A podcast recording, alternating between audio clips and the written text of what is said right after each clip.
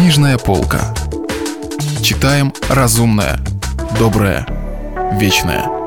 Радио «Комсомольская правда». Александр Дюма. «Три мушкетера». Читает Стас Бабицкий. Продолжение.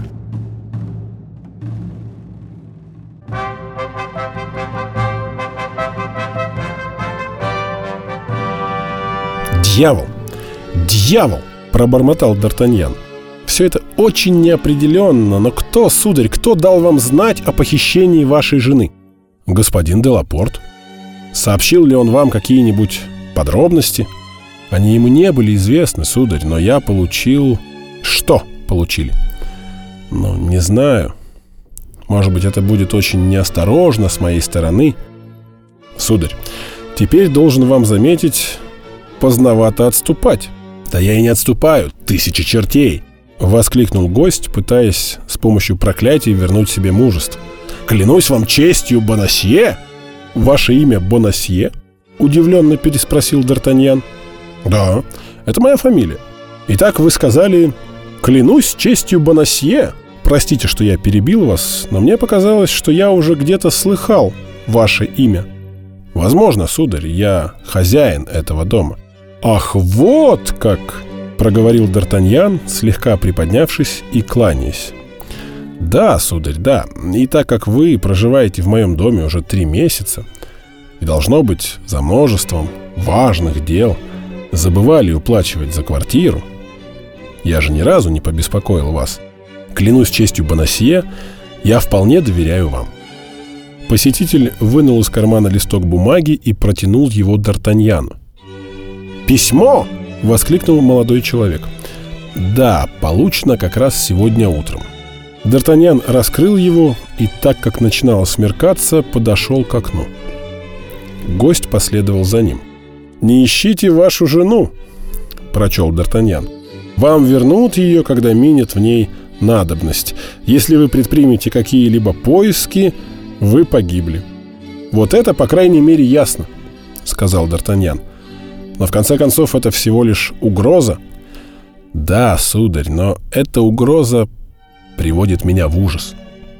Я ведь человек не военный. Я боюсь Бастилии. Хм, я хоть и военный, но люблю Бастилию не более вашего. Если бы речь шла о том, чтобы пустить в ход шпагу, тут дело другое. А я-то, сударь, так рассчитывал на вас в этом деле. Неужели? — но видя вас всегда в кругу таких великолепных мушкетеров, и зная, что это мушкетеры господина де Тревиля, следовательно, враги господина кардинала, я подумал, что вы и ваши друзья, становясь на защиту нашей бедной королевы, будете в то же время рады сыграть злую шутку с его высокопреосвященством. Разумеется. Ну и затем я подумал, что раз уж вы должны мне за три месяца за квартиру, и я никогда не напоминал вам об этом, да, да, вы уже приводили этот довод, и я нахожу его убедительным. Рассчитывая не напоминать вам о плате за квартиру и впредь, сколько бы времени вы не оказали мне чести прожить в моем доме, прекрасно!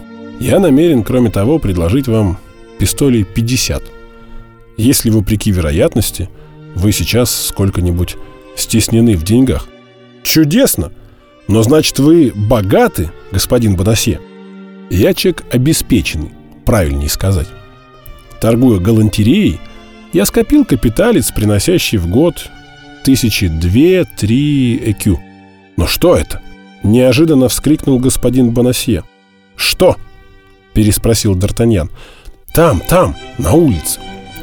Против ваших окон в подъезде. Ну, смотрите. Человек, закутанный в плащ. Это он! В одно и то же время воскликнули Д'Артаньян и Бонасье, узнав каждый своего врага. «А, на этот раз!» — воскликнул Д'Артаньян. «На этот раз он от меня не уйдет!» И, выхватив шпагу, он выбежал из комнаты. На лестнице Гасконец столкнулся с Атосом, Портосом и Арамисом, которые шли к нему — они расступились, и Д'Артаньян пролетел между ними, как стрела. «Куда ты бежишь?» — крикнули вслед мушкетеры. «Незнакомец из Мэнга!» — крикнул в ответ Д'Артаньян и скрылся.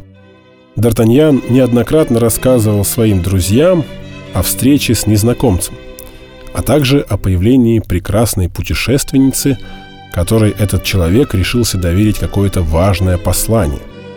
Атос считал, что Д'Артаньян отцовское письмо потерял в суматохе.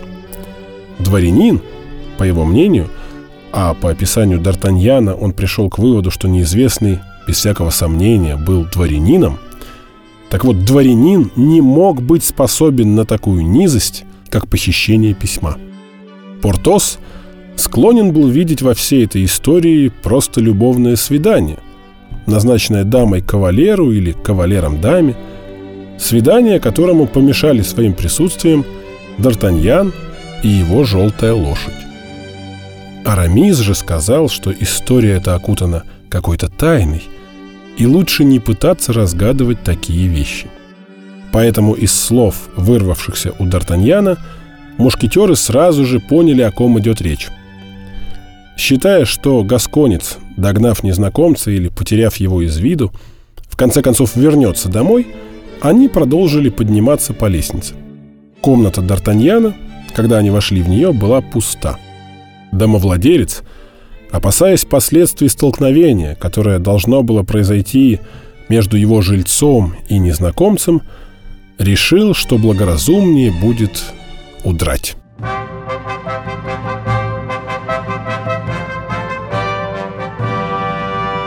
Продолжение романа слушайте завтра. Если вы пропустили главу любимого произведения или хотите послушать книгу целиком – Добро пожаловать к нам на сайт kp.ru слэш радио раздел «Книжная полка». Книжная полка. Читаем разумное, доброе, вечное.